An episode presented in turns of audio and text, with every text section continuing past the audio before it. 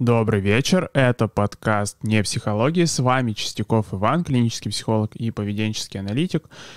И мы продолжаем обсуждать терапию принятия ответственности на примере книги «Перезагрузи мозг» основателя направления Стивена Хайеса, тоже клинического психолога.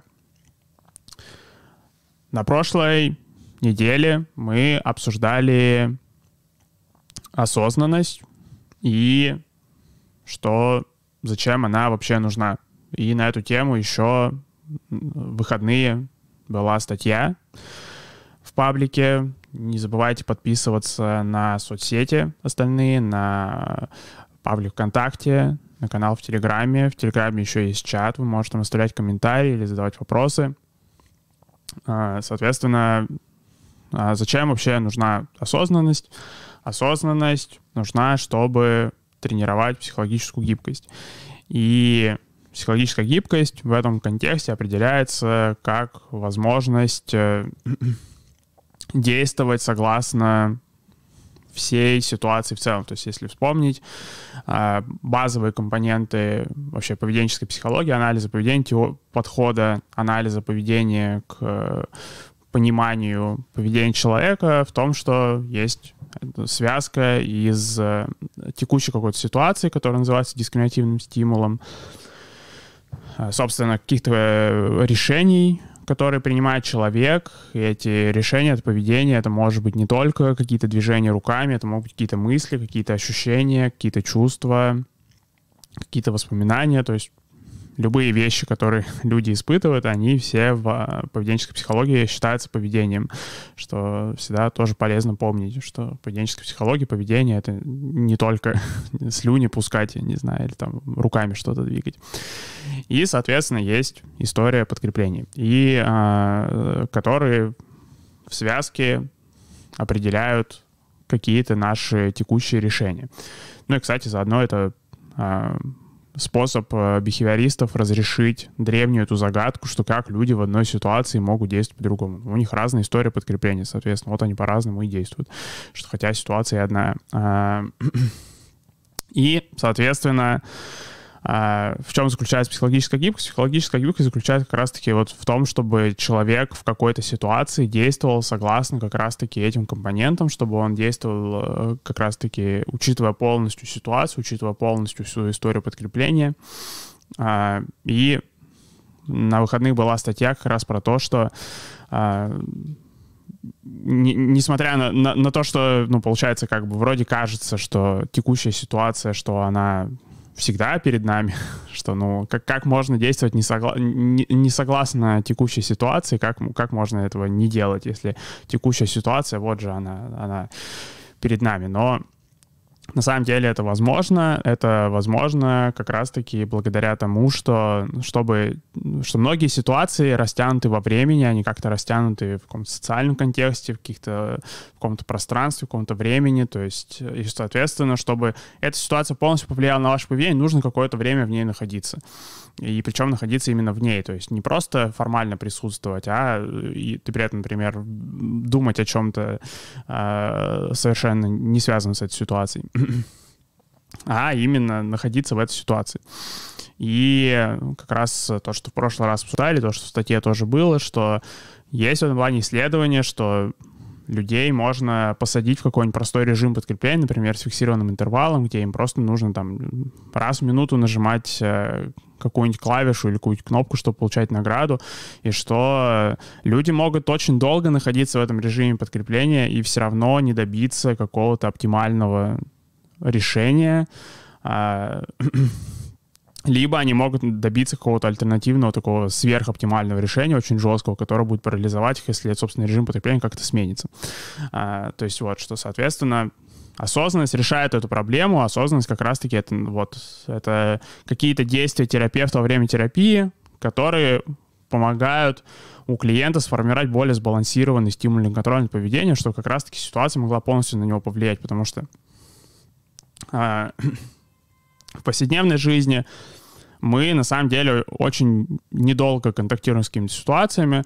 Как правило, мы можем там, например, э, мы можем что преподаватель на паре, например, может что-нибудь говорить, и мы уже так, типа, ну, все понятно здесь, в принципе, что он даже скажет, и дальше не слушаем просто, или там, что партнер может что-нибудь там говорить, и мы дальше уже так, типа, с первых слов, что, ой, это понятно, это уже известно, что там этот чувак мне сейчас скажет, что дальше слушать не буду.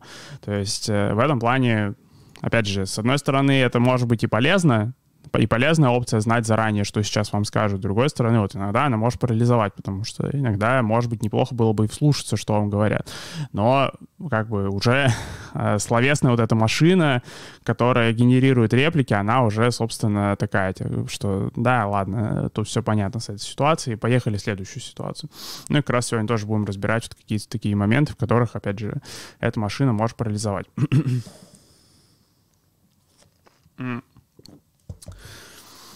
И вообще в контексте последних стримов, э, наверное, это практически с первой главы книги потерялась эта линия, что можно забыть, а зачем вообще гибкость-то это нужна? Что, что делать-то дальше с этой гибкостью? Ну, вообще нужно себя помнить, что ключевой ключевая цель, ключевой результат терапии принятия ответственности, как вообще любой когнитивно-поведенческой терапии, это все же изменения в поведении, это изменения в каких-то принимаемых решениях.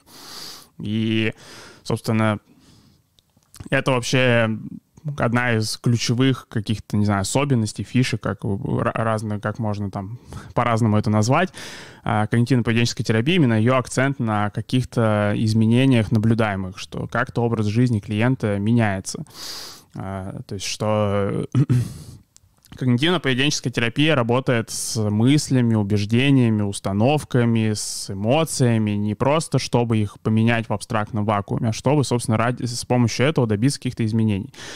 И в первой главе еще было это упражнение, которое называлось «Волшебная палочка», что как раз-таки всегда нужно помнить, что все любые вообще техники, которые в этой книге можно использовать, их лучше помещать в какой-то практический контекст, что, соответственно, что-то делать по-другому.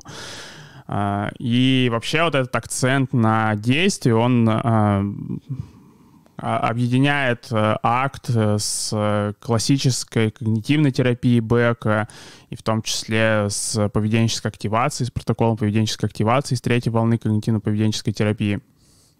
Что, то есть в этом плане э, техники терапии принятия ответственности это просто дополнение в арсенал терапевта, как или в арсенал, вот если вы пользуетесь самопомощью, да, в дополнение какое-то в способы все же э, каким-то образом повлиять на свои принимаемые решения, на то, что вы делаете, какие выборы вы делаете в повседневной жизни. То есть э, как э, в классической когнитивной терапии добивает, добивается изменений в поведении. Там есть эта классическая связка, в классической когнитивной терапии Бека есть связка из э, каких-то стимулов, э, автоматических мыслей и, собственно, принимаемых каких-то решений, то есть либо эмоционального какого-то поведения, либо, собственно, какого-то, вот, опять же, что-то руками делать а, или что-то говорить. А, и соответственно, предполагается, что, собственно, вот это вот мысли, они определяют, что в итоге, какие вы решения принимаете. И а, терапевт вместе с клиентом акцентируется на том, чтобы как раз-таки поменять вот это вот промежуточное звено, чтобы как-то повлиять на него. Что, соответственно, вся эта процедура называется реструктуризацией. Что раз у нас не какие-то негативные мысли. Например, что у нас есть какая-то ситуация, что э, вам нужно выполнить какую-нибудь задачу по работе. Соответственно, у вас появляется мысль, что эта задача очень сложная, у меня не, все равно не получится ее сделать. Соответственно, вы принимаете решение не делать эту задачу. Ну и, соответственно, подъезжает э, когнитивный терапевт и такой, что давайте разберем вашу мысль, что насколько она обоснована, насколько она реалистична, что какие есть возражения против нее. А, и почему вообще а, эволюция не закончилась на классической когнитивной терапии, почему, собственно, когда Аарон Бек э, выпустил свою монографию по поводу когнитивной терапии, почему, собственно, не закрылось исследование, что просто не признали, что, ну, все, в принципе, проблема решена, теперь мы можем э, работать с любыми э, э, психологическими расстройствами. Это произошло, потому что э, бывают парадоксальные ситуации, когда вроде как по бумагам реструктуризация произошла, что вот вроде когнитивные какие-то процессы, автоматические мысли, что-то не изменились, но изменений в поведении не происходит. То есть, э, например, там, э, если вернуться к тому, той ситуации с рабочей задачей, что мы взяли ситуацию, да, что нужно сделать какую-то задачу, мы посмотрели там автоматические мысли, что есть какие-то негативные предсказания, мы их скорректировали, что, возможно, что-то получится, возможно, это будет не так сложно, а, ну и спрашиваем клиента, ну что, как? Мистер клиент, будете делать задачу? И мистер клиент такой, нет, не буду. что, а, и это в разных вариациях бывает, что либо это бывает какая-то бесконечная цепочка «но», что да, там эту задачу сделать можно, но появляется еще какая-нибудь генерируется какое-то еще негативное предсказание, либо это прям может буквально просто тупик терапии возникнуть, потому что, собственно, просто клиент э, буквально говорит, что, ну, я э, как бы интеллектуально, рационально как-то головой понимаю, что моя мысль неверна, я это понимаю, э, но как-то все равно делать не хочется. Тут в комментариях пишешь, проявляя невероятную активность. Большое спасибо, опять же, что если у вас там по ходу э, того, что я рассказываю, появляются какие-то вопросы, комментарии, то обязательно тоже их оставляйте. А, тоже можно будет что-нибудь э, дополнить, уточнить, что поэтому а, в этом плане продолжаю индуцировать активность в чате. А, да, соответственно, вот, то есть э, почему вообще дальше, э, собственно, какой-то научный прогресс шел, потому что есть вот в этом плане нерешенная проблема в когнитивной терапии, что может, собственно, провести реструктуризацию, она пройдет успешно, и все будет сделано, и, соответственно, а, вот, все равно будет такая вот, такой тупик непонятный, что вроде как бы все сделано, а, собственно, изменений в поведении нет. Потому что, опять же, что всегда в когнитивно-поведенческой терапии нужно учитывать, что должно в конце быть какое-то поведенческое изменение. А, и, а, соответственно, один из, один из ответов на этот э, вопрос а, помимо терапии принятия ответственности, которую сформулировали, еще был в, тре- еще в третьей волне когнитивно-поведенческой терапии есть протокол, который называется поведенческой активацией. В чем смысл э, вообще поведенческой активации как подхода? А, который, опять же, в этом плане очень близок с э, терапией принятия ответственности, потому что оба подхода основаны на радикальном бихевиоризме Берреса Фредерика Скиннера и, соответственно, пользуются одними концептами, то есть они в этом плане очень близки. Ну, немного большие, немного разные акценты могут делать что вообще, э, собственно, теорию поведенческой активации, теорию за вот этим протоколом, э, начал разрабатывать еще коллега Скиннера Чарльз Фестер, с которым они вместе написали книгу «Режим подкрепления», огромная книга, в которой, собственно, какие-то вот базовые такие фундаментальные э, процедуры экспериментальных исследований в анализе поведения заложены. Что очень, очень, очень большая страница, там очень много данных, очень все замечательно. И что в чем вообще была теория Ферстера, что, возможно, депрессивное расстройство, которое очень популярно как самостоятельное расстройство, и при этом очень популярно как то, что называется коморбидное расстройство, то есть сочетающееся с другими расстройствами. То есть, например, можно иметь э, тревожное расстройство и в комплекте еще депрессивное расстройство, можно иметь расстройство личности в комплекте депрессивное расстройство. То есть депрессивное расстройство, оно в этом плане можно так метафорически воспринять как такую простуду в психиатрии. То есть она как просто ко всему приклеивается. То есть если у вас оно может быть самостоятельное, может у вас быть любое другое расстройство, и помимо этого у вас будет депрессивное расстройство. Поэтому, опять же, что в этом плане а, собственно, все эти вещи про поведенческую активацию, они на самом деле применимы к любому другому расстройству. А, что Собственно, депрессивное расстройство, а, по мнению Ферстера, поддерживается отсутствием социального подкрепления недепрессивного поведения. И плюс еще, возможно, ненамеренным подкреплением депрессивного поведения.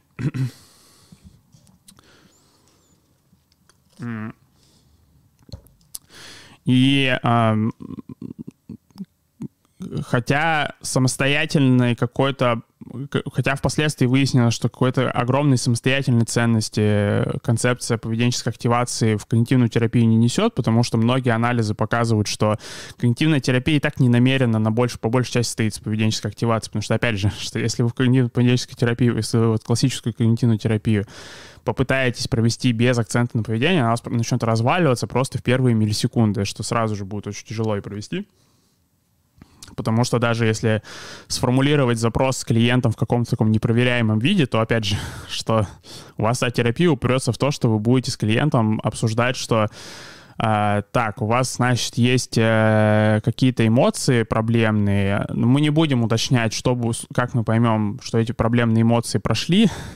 А, давайте работать, а потом вы будете мне говорить, прошли ли проблемные эмоции, что, соответственно, а, очень часто это заводит в тупик, что непонятно, прошли ли вообще проблемные эмоции, потому что, ну, они могут пройти просто потому, что больше повода для них нету, а не потому, что, собственно, как-то именно ситуация изменилась, как-то реакция человека на окружающую среду поменялась. Вот, а, то есть самостоятельной ценности какой-то невероятной э, поведенческая активация не несет для того, кто и так практикует когнитивную терапию. Но один из моментов, который она принесла, это как раз-таки большее понимание, почему может такое происходить, что э, реструктуризация заводит в тупик, потому что, ну, все равно это получается, что как бы, то есть, э, если рассматривать в том числе мысли клиента как поведение, что в когнитивной терапии не делают, потому что считается, что мысли — это промежуточная какая-то активность, и она вызывает поведение, но это не самостоятельное поведение, то на самом деле получается, что а, когда терапевт проводит реструктуризацию, что он как бы начинает вообще в целом подкреплять то, чтобы клиент дополнительные аргументы э, генерировал в пользу своей э, негативной автоматической мысли. И, соответственно, если злоупотреблять этим, то есть э, что обсуждать, э, то есть как-то там вот проводить реструктуризацию только негативных мыслей, а, то, соответственно, можно зайти в такой вот тупик, когда клиент э, начинает очень сильно упорствовать в своих негативных мыслях, потому что все, что пытается делать реструктуризация, по сути, наказать негативные мысли, что тоже как бы некоторых клиентов даже деморализует, они уходят из терапии, потому что, ну, как бы получается, что терапия приобретает следующий формат, если он функциональные какие-то взаимосвязи выставит, да, что приобретает формат, что а, приходишь, говоришь терапевту, что у тебя есть такая проблема, терапевт спрашивает, спрашивает, какие у тебя мысли, и потом говорит э, вам штраф 30 часов реструктуризации, как бы, что у вас мысли неправильные, вам бы мысли бы правильные, давайте вам, э, вас в тюрьму научного познания, сидите там, проверяйте свои мысли. Как э, все мысли реалистичные переформулируете, придете, что ну и, соответственно, в учении по поведенческой активации можно поэтому увидеть какие-то вот тоже предложения для, для тех, кто практикует когнитивную терапию, что, например, а, проводить реструктуризацию, в том числе положительных мыслей, например, да, то есть если клиент высказывает какие-то там приятные мысли, то с ними тоже можно тогда их обсуждать, что там, окей, какие у вас есть аргументы в пользу этих мыслей, блин, классно, вот что, да, замечательно, что вы помните какие-то аргументы, что у вас есть, что все замечательно, смотрите, сколько воспоминаний как бы есть э, приятных, то есть что э, если начать рассматривать мысли как самостоятельное поведение, то, соответственно, которое при этом может мешать другому какому-то поведению, а, то, а, соответственно, а, один из барьеров, который может возникнуть перед тем, чтобы человек вообще действовал, это что а в результате того, что он будет действовать, какого-то подкрепления не будет. И, соответственно, это очень важно, опять же, всегда помнить, что когда вы в контексте терапии принятия ответственности что-то делаете, когда вы пользуетесь осознанностью, когда вы практикуете осознанность, что, соответственно, очень важно обращать на это внимание, потому что могут быть парадоксальные ситуации, когда вы можете в том числе и осознанность использовать как такую вот э, какую-то, то, что называется, аверсивную практику, то, что какой-то способ принуждения, какого-то самонаказания, какого-то, ну, не самонаказания, а такого вот самопринуждения какого-то странного. То есть, как когда вы, например, э, используете осознанность только чтобы концентрироваться на каких-то негативных э, моментах. Соответственно, да, получается, у вас вместо э, того, что в когнитивной терапии ощущается вам штраф 30 часов реструктуризации, получается в терапии принятия ответственности, э, извините, у вас какие-то мысли негативные, вам э, штраф 30 часов э, медитации и расцепления с мыслями. а, ну и, соответственно, а, что... Да, то есть вот что получается в классической когнитивной терапии есть у нас поведение какое-то желательное у клиента, и, соответственно, перед ним стоят какие-то мысли, и а, терапевт, собственно, меняет эти мысли, чтобы добиться какого-то желательного поведения. Поведенческая активация, которая появилась, протокол появился позже работы Бека, она акцентирует внимание на том, что недостаточно просто реструктуризацию проводить, еще нужно, чтобы, соответственно, а, все же реструктуризация была сбалансирована, то есть чтобы реструктуризация в качестве последствия за нежелательное поведение какое-то была такой же вероятной, как реструк... то есть что реструктуризация, как помимо реструктуризации негативных мыслей, важна реструктуризация положительных мыслей. И а, что добавляет терапия принятия ответственности в когнитивную терапию, как она еще дополнительно ее расширяет? Она расширяет ее так, что она напоминает, что даже если реструктуризация проведена, все участвующие мысли все еще могут вызывать дискомфорт, и то есть что буквально, то есть что тем фактором, который парализует клиента и не дает ему начать действовать, может быть просто собственно, телесный какой-то дискомфорт, то, что называется психологическое, то, что мы называем психологической болью. То есть, и что, соответственно, а, в этом плане никакое количество реструктуризаций может не избавить клиента от психологической боли. То есть иногда может повести и может избавить, может как-то вот каким-то волшебным образом может появиться прямо вот абсолютно неожиданная для клиента новая мысль, которая еще не заражена вот этим стрессом. Но так, в принципе, если эта мысль, которая у клиента уже появлялась, то, скорее всего, она связана с остальными его мыслями. И, соответственно, по вот этому вот механизму условных стимулов, что у нас получается, что у, у, у, реструктуризация прошла, вроде бы негативные мысли скорректированы, заменены на более реалистичные, но они все заражены дискомфортом, все заражены болью, и, соответственно, а, клиент, который избегает боли, что он, соответственно, а, не может действовать.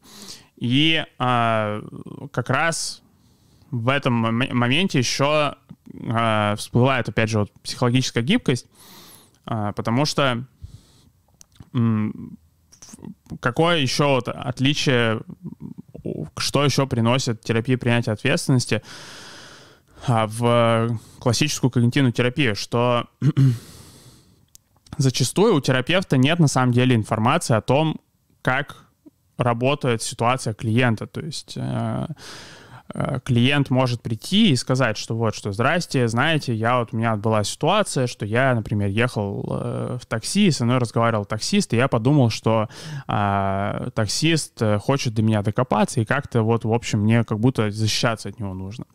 И терапевт может предложить рассмотреть вариант, что, возможно, э, это не так было что, возможно, э, таксист э, разговаривал с клиентом не потому, что он хотел до него докопаться и как-то испортить ему поездку, а потому что он, не знаю, там, э, хотел как-то помочь, например. И это может быть ну, опять же, не факт, что это вообще связано с другим ощущением, потому что, ну, окей, клиент может согласиться, хорошо, мог хотеть мне помочь, но мне все равно неприятно.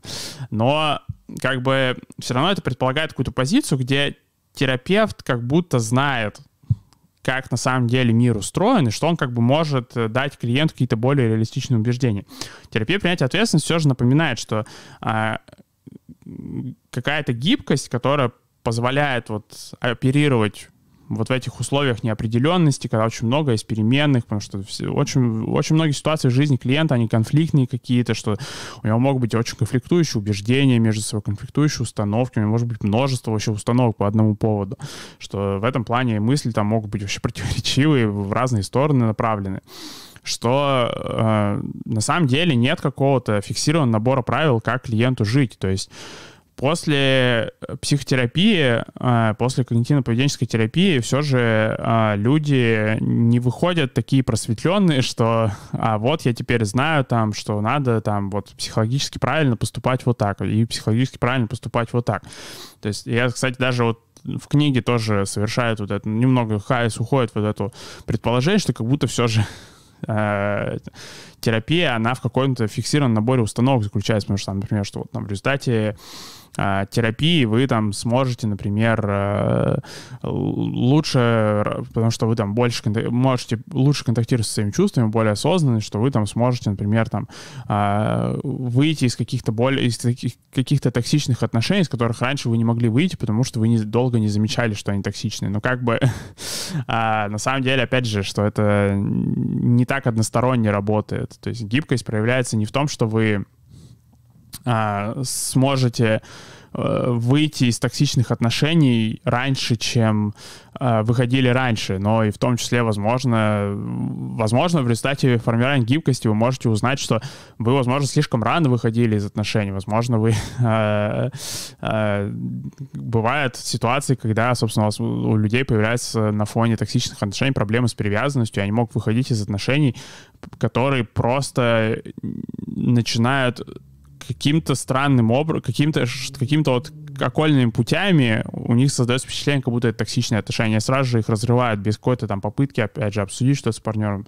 То есть в этом плане, а, опять же, Сбалансированное принятие решения — это не какой-то вот набор правил, что там, ну, в общем, в такой ситуации делайте вот так, в такой ситуации делайте вот так, в такой ситуации думайте вот такую мысль, в такой ситуации думайте вот такую мысль. То есть, что, опять же, а, терапия принятия ответственности по сравнению с классической когнитивной терапией напоминает, что а, все же реальный мир, в реальном мире очень много опций, и гибкость заключается в том, чтобы постоянно рассматривать эти опции, чтобы видеть все опции возможные, и, соответственно, опять же, чтобы ваше принятие решений было более сбалансированным, потому что вы готовы принять множество сценариев развития событий.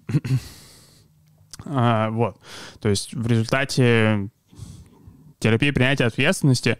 Не происходит такого, что вы преисполняетесь, просветляетесь, начинаете говорить на эльфийском и можете ходить всем рассказывать, как, что вы поняли, как жить в принципе, потому что как раз-таки в результате терапии принятия ответственности вы можете увидеть, что в каких-то ситуациях, в которых вам, опять же, Видите, тут как бы можно уйти тоже какое-то грубое правило такое произвольное, что как будто нет вообще, в принципе, каких-то универсальных правил жизни.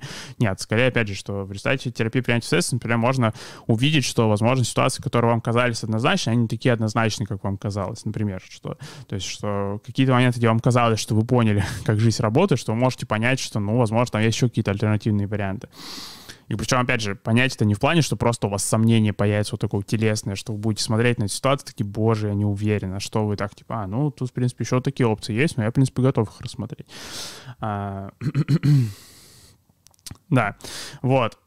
А, и, соответственно, а, помимо психологической гибкости, терапия принятия ответственности напоминает, что, собственно, препятствия перед действием носят не мысленный характер, а телесный характер, то есть что все же люди могут не делать каких-то вещей просто потому, что это сопровождается очень болезненными ощущениями, которые в повседневной жизни принято как-то их э, избегать, как-то, в общем, всячески что когда у людей, у других такие что такое возникает, все хотят их как-то успокоить, снять с них требования. А, и, соответственно, поэтому этому посвящен параграф, где разбирается там, что готовность не является тем-то, готовность не является тем -то. Есть в этом плане интересная вообще глава, потому что она большую часть, по большей части выглядит как перечисление просто, чем готовность не является. Что... А, то есть если вкратце резюмировать терапию принятия ответственности, которая, опять же, очень сильно похожа на поведенческую активацию в этом плане, а, то вот сильно поверхностно она выглядит как просто возьми и сделай. Что, соответственно, тоже людей часто вводит в заблуждение, потому что в повседневной жизни возьми и сделай кажется просто ужасным советом, насилием психологическим и чем только не кажется. Но а, то есть, как бы, есть много там альтернативных вариантов, как люди пытаются избежать вот этой концептуализации «возьми и сделай». А, но, э, то есть,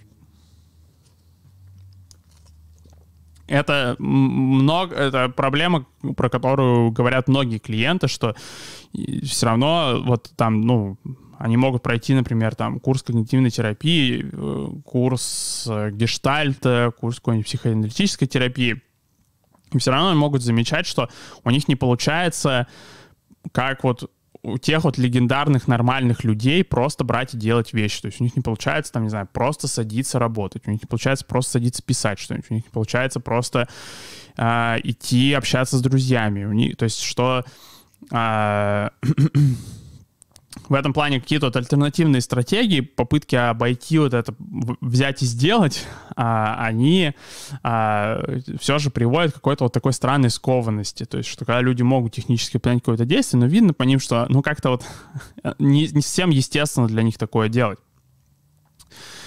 А, то есть, например, а, ну, даже, кстати, это в контексте, например, поведенческой активации такое бывает. То есть, поведенческая активация предполагает, например, какое-то планирование активности. То есть, соответственно, что Э, человек, например, ну, э, в силу того, что э, он, получается, именно какие-то преграды перед тем, чтобы действовать там максимально свободно, максимально естественно, там, например, не просто рисовать, а вот именно э, рисовать с каким-то на фоне желанием рисовать или всяких таких вещей, чтобы в силу того, что препятствия перед этим не разобраны, то, соответственно, может появляться какая-то вот такая очень жесткость большая, что человек этот готов рисовать только в определенное время, только определенное количество раз в неделю. Соответственно, если там вдруг что-то пошло не так, то у него просто вылетает это рисование, в принципе, что или там, что, ну, то есть э, могут быть всякие аномалии, в том числе, что может со временем отваливаться вообще вся практика, потому что все равно там люди после поведенческой активации иногда могут рассказывать о том, что, ну, как бы технически у них активность появилась, но то, что называется ангидонией, то, что у них нет приятных ощущений, не прошло само по себе. И, соответственно, со временем у них может это отваливаться активность, что вроде как бы она была какое-то время, потом она умерла. А, А, вот. Но, опять же, это как бы финальный результат терапии принятия ответственности. Поэтому, ну, понятно, что, собственно, для этого существует терапия, чтобы помогать клиенту брать и делать. И, собственно, в следующем стриме, когда мы будем разбирать э, следующую главу, которая является как бы такой второй частью про готовность, мы будем больше, опять же, разбирать именно как, собственно, помочь-то перейти к этому легендарному взять и сделать? Как вот перейти к этому, чтобы вы, чтобы вы могли а, просто, а, что вам нужно или что вам важно, выполнять без а, каких-то вот этих процессов, что вам нужно себя уговаривать, что вам нужно себя мотивировать, что вам нужно себя запугивать, что вам нужно себя как-то успокаивать, всякие вот такие вещи делать. А, но, соответственно, что важно сегодня понять, это вот что. То есть, что все же финальный, финальная цель терапии принятия ответственности — это выполнение каких-то активностей, и причем выполнение этих активностей без вот этих вот а, классических машин на тему там, что классические какие-то телег на тему, что там зачем вам нужно это делать, что вам, что вам вообще нужно это делать, без каких-то там а, объяснений, какие последствия будут, если вы это не сделаете, без каких-то обещаний там прекрасной жизни, если вы это сделаете, как это в панической активации иногда бывает, что там, ну, у клиента может быть какое-то сопротивление перед тем, чтобы, например, ну, плане какую-то физическую активность. Но терапевт может, опять же, попытаться его как бы подкупить. Что? Здрасте, мистер клиент. Я понимаю, что вам сейчас как бы э, не хочется бегать, но если вы побегаете, то вы будете чувствовать себя гораздо замечательнее, депрессии у вас не будет. То есть, что, как бы, опять же, иногда это работает, но терапия принятия ответственности напоминает немного так с иронией, со скепсисом относиться к этой стратегии, потому что все равно эта стратегия как бы пытается обойти вокруг, собственно, дискомфорта, что она как бы не, не учит клиента, что ему в принципе ничего не нужно делать с этим дискомфортом, и даже если дискомфорт в природе существует, он все еще может рассматривать вариант бегать. А, что, опять же, если вырвать это из контекста и пытаться это супер упростить, то это звучит как живодерство, что там как будто бегать сквозь боль, сквозь пот и слезы, что, опять же, нет. Потому что готовность — это не превозмогание, потому что результат терапии принятия ответственности, чтобы вы могли выполнять определенные действия, могли это, их делать без, э, э не прик... без силы воли, я не знаю, без э, мотивации, без э, каких-то обещаний, без какого-то запугивания. А, и вообще Э, собственно, то, что вот эти вот все стратегии, попытки обойти какой-то дискомфорт э, какими-то вот такими словесными заплатками, такими словесными подорожниками, что там, я не знаю, тебе не нравится бегать, но вот тебе э, припарка в виде презентации на 25 слайдов, почему бегать это замечательно, и как, ну что, Э, стало комфортно бегать, ну и как бы некомфортно, но я теперь понимаю, я теперь просветлился, почему мне это нужно делать, и могу как бы заставить себя пойти побежать. Что вообще э, неэффективность этого можно увидеть, э, собственно, на детях, потому что, ну, как и многие вещи в анализе поведения, в поведенческой психологии, то, что происходит у взрослых, оно в довольно кристаллизированном виде можно наблюдать у каких-то детей, которые вот только недавно начали осваиваться вообще с концептом вербального поведения. Потому что до концепта вербального поведения, в принципе, такой проблемы не, не существует, что детей нужно убеждать в чем-то, потому что их невозможно ни в чем убедить. А, что если, если ребенок начинает плакать, его нельзя уговорить перестать плакать, он не понимает речь. Что это, в принципе, к четырем годам только все вот эти приколы появляются, когда родители пытаются убеждать детей не плакать. А, что, а, например, если вы попытаетесь а, обойти дискомфорт, ну что, есть у нас ребенок, Возьмем, возьмем нашего легендарного ребенка у стоматолога, беднягу этого, которого уже просто к стоматологу водят каждую неделю, чтобы просто было что обсудить э, на стриме. Э, так, звездочка, на самом деле, тут нет, нет никакого реального ребенка, ни, ни, ни, один ребен, ни один реальный ребенок при разборе этого кейса не пострадал. А, что ему не нравится, собственно, ну, то есть он испытывает дискомфорт, когда ему говорят, что пора идти к стоматологу, что нужно лечиться. Соответственно, какие, опять же, стратегии мог попробовать родители? Некоторые родители могут попробовать стратегию, например, э, запугать его просто, что ты либо идешь сейчас, либо там что-то тебе будет, что конфет тебе не дадим, э, интернет у тебя отключим, телефон у тебя отберем, планшет у тебя отберем, э, гулять не будем выпускать, к бабушке жить отправим, в детдом сдадим. Ну, в общем, кто на что гораст, так сказать. В этом плане выдумка народа русского э, э, так, очень широка, что, что только не придумывают взрослые. И э, в чем, соответственно, проблема этой стратегии? В том, что постепенно нужно запугивать все больше и больше. Э, что нужно э, постепенно там То есть э, в этом плане полезно вспомнить, как мы обсуждали проблемы с наказанием, что если, например, взять голубя и, наказывать его какое-то нежелательное поведение там сильными ударами тока, то в принципе голубь довольно быстро сообразит, в чем э, проблема, что, что не нужно делать. Но если постепенно повышать градацию, то, соответственно, происходит адаптация, и в этом плане голубь может быть нечувствительным даже к очень сильным каким-то неприятным стимулам. Соответственно, с детьми аналогичная стратегия, что в силу того, что вы не можете ребенка запугать прям капитально, то, соответственно, а, потому что, ну, вы же не можете, я не знаю, угрожать ему, что ты либо идешь к стоматологу, либо мы тебе э, зуб э, молотком дома выбиваем. Ну, как бы странно было бы угрожать таким ребенку, потому что ну, это же ваш ребенок, вам жену, чтобы он выжил в результате как бы процедуры, что, соответственно, такое не получается. Соответственно, э, взрослые ограничены какой-то интенсивностью наказаний, и, соответственно, они начинают, начинают таких маленьких, например, какого-то маленького принуждения, что они начинают с того, что, ну, давай там конфеты у тебя отберем, давайте мороженое сегодня не купим, если ты а, к стоматологу ходить не будешь. Или еще что-нибудь сделаем. ну, соответственно, постепенно начинается эскалация этой проблемы.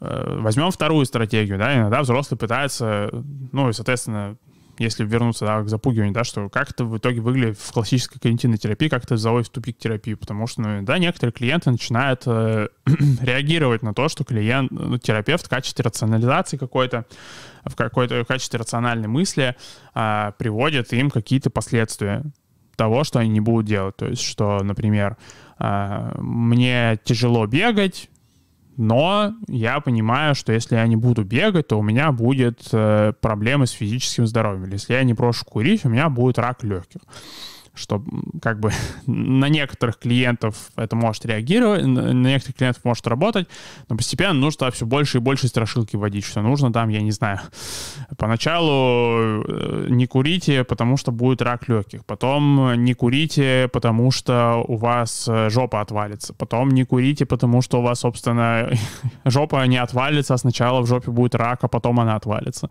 Потом не курите, потому что еще что-нибудь. Потом не курить, потому что э, ваш вашу семью э, всю как-то в, не, ваш дом влетит метеорит, я не знаю. Ну, то есть при, при, как-то постепенно уже придется давить на клиента все больше и больше, просто чтобы поддерживать эффективность этой процедуры, чтобы он продолжал не курить. Что, соответственно, вторая стратегия — это обещание что можно попытаться обойти вокруг дискомфорта перед, например, мыслью там не курить, или у ребенка, в случае ребенка перед тем, что ему не хочется идти к стоматологу, а, тем, что пообещать ему, что а, окей, а, пойдешь к стоматологу, дадим тебе как раз-таки конфет, дадим тебе мороженое. И не считая того, что это будет абсурдная процедура в плане, что вы привели ребенка к стоматологу, чтобы вылечить у него кариес, а в качестве награды за это даете ему мороженое, которое вызывает у него кариес, что как бы стоматолог такой, типа, ну, интересная бизнес-идея у вас, ребят. Видимо, это мы только что изобрели вечный двигатель. То, соответственно, ну, а, все равно э, получается ребенок рано или поздно, заметит, что чем больше он сопротивляется, тем больше ему как бы обещаний выдают. То есть, что и как раз-таки начнется вот эта ситуация, которую родители боятся, что родители будут манипулировать подкреплением. Причем, ну, это уже будет подкрепление как бы не по ходу к стоматологу, это будет подкрепление сопротивления, поэтому, собственно, это вообще возникает проблема. А, что, соответственно, в случае терапии со взрослыми аналогичная ситуация разворачивается как раз-таки во время реструктуризации, что терапевт может корректировать негативные мысли клиента на позитивные, и просто клиент все больше и больше начинает упираться, что он все больше и больше контраргументов придумывает, таким образом еще больше... То есть терапевт приходится каждой негативной мыслью там просто часами, годами работать, что тоже странная стратегия получается. А, соответственно, ну, есть в этом плане, опять же, там вот всякие компромиссные стратегии между вот этим запугиванием таким альтернативным и обещаниями какими-то, что там может быть, например, какой-нибудь там попытка не запугать, а как бы надавить, например, долженствование, например, что ну там э, тебе не нравится, но надо. То есть, что как бы это, по сути, попытка просто обойти вот этот дискомфорт, опять же, тем, что там немного вот надавить, что типа, ну, надо вот сделать, через силу иди сделай просто, ну, давай, соберись. Что, то есть, э, в этом плане Вообще, вот что, если вам э, что-то, чтобы что-то сделать, вам нужно собираться и включать силу воли, это значит, опять, что готовность не случилась, потому что готовность происходит без силы воли. Что в этом плане вообще... Помню, как-то видел на ютубе видео, которое называется «Сила воли для лохов», что очень сильно понравилось мне это название, что э, в, в целом рекомендую примерно так к этому относиться, что если вам нужно что-то делать на силе воли, то, возможно, а, что-то идет не так. А, что есть какой-то, видимо, дискомфорт, который вы героически избегаете, и вам не нужно было бы включать силу воли, если бы просто вам не нужно было бегать от этого дискомфорта.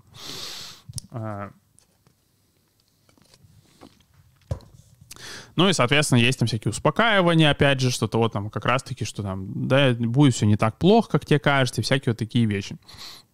Что, опять же, если вы думаете о том, чтобы что-то сделать, и вам нужно себя дополнительно еще успокоить, что все не так страшно, как тебе кажется, то, опять же, скорее всего, вы не готовы это сделать. То есть в этом плане готовность — это как раз-таки вот, вот это вот, э, что как понять, что вы готовы что-то сделать, что вы можете это сделать, а, без вот этих всех классических машин. То есть что э, это не значит, что вы должны невероятно, не знаю, хотеть делать действия, которые а, которое, собственно, вам кажется, было бы неплохо сделать. Это не значит, что э, вы должны через силу его сделать. Это не значит, что вы должны э, сделать его из чувства долга. Это не значит, что вы должны его сделать, э, потому что э, иначе будет плохо. Это вы не должны сделать, потому что есть какая-то рациональная выгода из этого. То есть, что если есть какая-то вот вы, вот, то есть, если у вас э, появляется вслед за мыслью что-то сделать какая-то вот такая вот мысль, которая как бы должна, как будто функционал ее в том, чтобы подвигнуть вас это сделать. И при этом видно, что если бы этой мысли не было, то вы бы это не, не, от, не отказали бы делать. То, скорее всего, вот это как раз-таки про то, что вы не готовы делать а, то, что вы делаете. И, соответственно, есть еще простор, куда можно поработать, куда можно вашу психологическую гибкость дополнительно развить. А, что... а, ну и, кстати, И, э, да, еще будем обсуждать, какие в чем еще проблемы это делать без готовности. ну, во-первых, э, проблема делать без готовности в том, что вы можете даже не делать это. То есть, что как раз-таки вы будете просто парализованы. То есть, если вам каждый раз нужно включать силу воли, каждый раз превозмогать, ну, понятно, что рано или поздно вы перестанете делать то, что вы делаете. Что ни на какой силе воли как бы не выехать бесконечно. А, что... А, Вот, э, что, причем, опять же, не выехать бесконечно, потому что сила воли закончится, а потому что, ну, то есть силу воли нужно подпитывать, нужно все больше и больше какими-то э, мотивационными цитатами себя закидывать, что, ну, как бы не бесконечное количество мотивационных цитат. А, ну и, соответственно, то есть какую, опять же, альтернативу, альтернативу предлагает терапия принятия ответственности этому всему? Э, терапия принятия ответственности предлагает э, вот этому всему принуждению, когда вы через силу пытаетесь сделать, на какой-то мотивации, на каких-то желаниях, какими-то вот попытками там обмануть себя, что там увильнуть как-то, что там да не будет вообще никакого дискомфорта, да все будет отлично что там в конце будет замечательная награда и всякие вот такие вещи, что альтернатива этому — это принятие, собственно, э, того, что вам нужно сделать, и принятие не только той боли, то есть что в чем вообще вот обычно недоразумение, это кажется, что принимать нужно как будто только боль, но принимать нужно всю ситуацию целиком. И то есть почему это важный нюанс? Потому что когда вы думаете на тему, что вам нужно бегать, то вы можете не только не принимать мысль, что э, вам будет тяжело бегать, но вы можете не принимать также мысль, что вам будет легко бегать, потому что эта мысль, она может казаться вам абсурдной. И что вы... Э, вот это вот ощущение неверия, это тоже дискомфортное ощущение. И на самом деле э, в этом плане, опять же, гибкость, она не в том, чтобы просто смириться перед болью, что вот есть страдания в мире, и просто смирись. Это, опять же, это еще одна из попыток как раз-таки обойти вот эту готовность. То есть это как раз-таки попытка там как-то там, вот опять же, что там, э, что там ребенок, мистер ребенок, тебе не хочется идти к стоматологу? Ну, хорошо, там как бы, что э,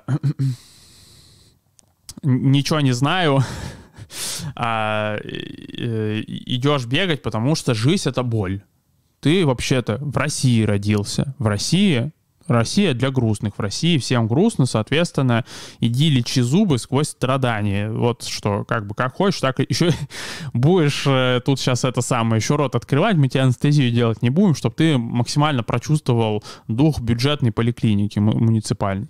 Э, что, опять же, э, было, фраза была произнесена с, с э, юмористической целью, что не подразумевая, что в муниципальных поликлиниках реально не делают анестезии. Все там замечательно делают, что э, то есть, в этом плане не хочу никого вести в заблуждение.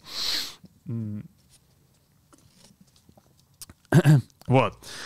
А, то есть, что и в этом плане вообще вот э, даже слово само вот это вот, э, как мы разбирали вот эти концепты слияния и расцепления, или там то, что называется не слияние, это вот слово diffusion, оно может вводить немного заблуждения, потому что оно вот, как и в случае с когнитивной терапией, подразумевает, что как будто расцепляться нужно с негативными мыслями, как будто кажется странный концепт расцепляться с позитивными мыслями. На самом деле с позитивными мыслями расцепляться так же полезно, как с негативными, потому что вербальная машина может с тем же успехом э, просто демонтировать любые положительные прогнозы ситуации, э, как и, собственно, она пытается демонтировать любые негативные прогнозы ситуации.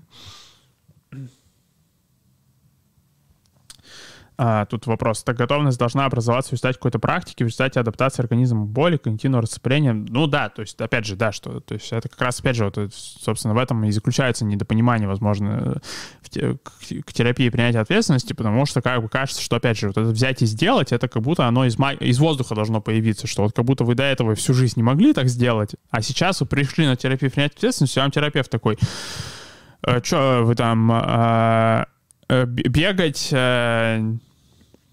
не можете, но вы возьмите и начните бегать. А, что, а, опять же, э, в этом плане похоже, похоже, что похожую стратегию используют в поведенческой активации. Но там ее как бы используют так, что там очень сильно, то есть, что как бы тоже взять и сделать, но там идет это вот то, что называется шейпинг, э, все желательного поведения. То есть, например, там ну, терапевт может предложить клиенту, -то, ну хорошо, если он не готов бегать там, я не знаю, а, по часу в день, ну хорошо, как насчет там просто посидеть, собраться какое-то время посидеть в форме, там, как насчет сделать какой-то шаг, еще один шаг, еще один шаг, еще один шаг. И то есть это в плане, опять же, что э, в терапии принятия ответственности тоже эта техника используется, а, но всегда учитывается, опять же, что там можно сколько угодно шагов, насколько угодно маленький шаг придумать, и все равно клиент будет сопротивляться ему делать, причем по разным причинам. То есть изначально сопротивлялся, потому что слишком тяжело, а потом он начинает сопротивляться, потому что слишком, слишком легко. И, соответственно, с точки зрения, опять же, там, возможно, какой-то... Э, иногда в классической когнитивной терапии, собственно, это вызывало проблемы, что клиент как будто сам себе противоречит, что он сначала был недоволен, что слишком тяжело, а потом недоволен слишком легко. А, что... То есть э, готовность формируется в результате осознанности. В результате осознанности формируется гибкость, собственно, гибкость приводит вообще к возможности готовности. А, и за счет чего она приводит? За счет того, что, опять же, что вы принимаете не не только негативный опыт, а весь опыт, который есть вокруг этой ситуации, что вы как раз-таки, э, ваши решения становятся более сбалансированными, вам может быть проще начать что-то делать без каких-то уговариваний себя, потому что, собственно, вы, э, когда смотрите на какую-то ситуацию, вы проще вбираете в себя сразу все аспекты этой ситуации одновременно, что вам даже, что вам не нужно все это там сидеть, как-то уговаривать себя, чему-то сопротивляться, потому что вы, с одной стороны, а, готовы к тому, что могут быть какие-то трудности, но в то же время вы помните про то, что и какие-то положительные моменты тоже будут. И причем помните, не просто интеллектуально помните, а что ваше тело помнит это, то есть что э, недостаточно, например, э, напомнить себе, что бегать приятно, все равно может быть такой момент, что вы можете думать, что бегать приятно, и эта мысль может вызывать отторжение, вы можете, то есть парадоксальная ситуация может быть вот это, что вы можете избегать как бы мысли о том, что бегать тоже приятно. Что, соответственно, может быть, да, полезно использовать расцепление, в том числе с положительной мыслью. В этом плане вот, может даже использовать вместо слова расцепление, использовать, например, слово э, рассматривать, например. Потому что вот, э, у слова рассматривать у него нет уже какой-то вот такой вот предвзятостью, что рассматривать нужно только негативные мысли. То есть в этом плане рас, рассматривать негативные мысли, там как бы наоборот задвигается фокус, что как будто меньше хочется рассматривать негативные мысли, уже зачем их рассматривать. Но как бы а, и а,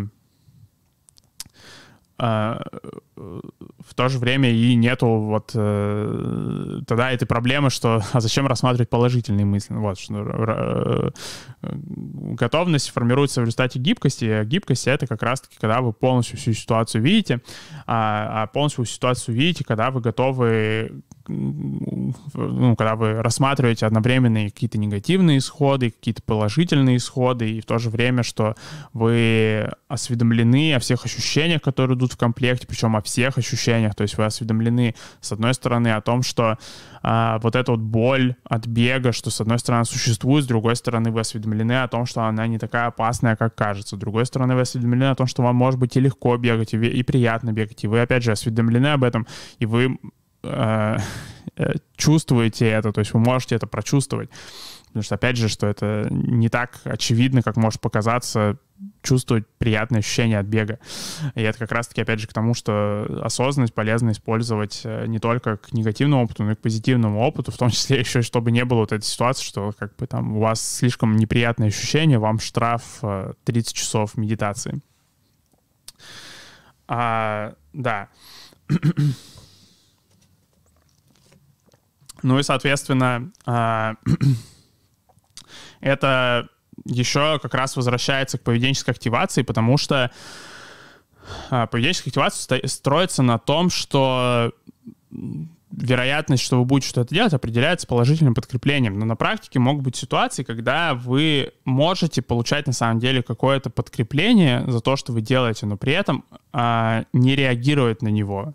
То есть, например, что вы можете сделать какую-то задачу по работе, и вас похвалят, вам скажут, что вы молодец, что вы отлично сделали, и ваш, ваш разум спишет этот аргумент, как будто его не было. То есть, что вы можете как-то скованно отреагировать на это высказывание. Что...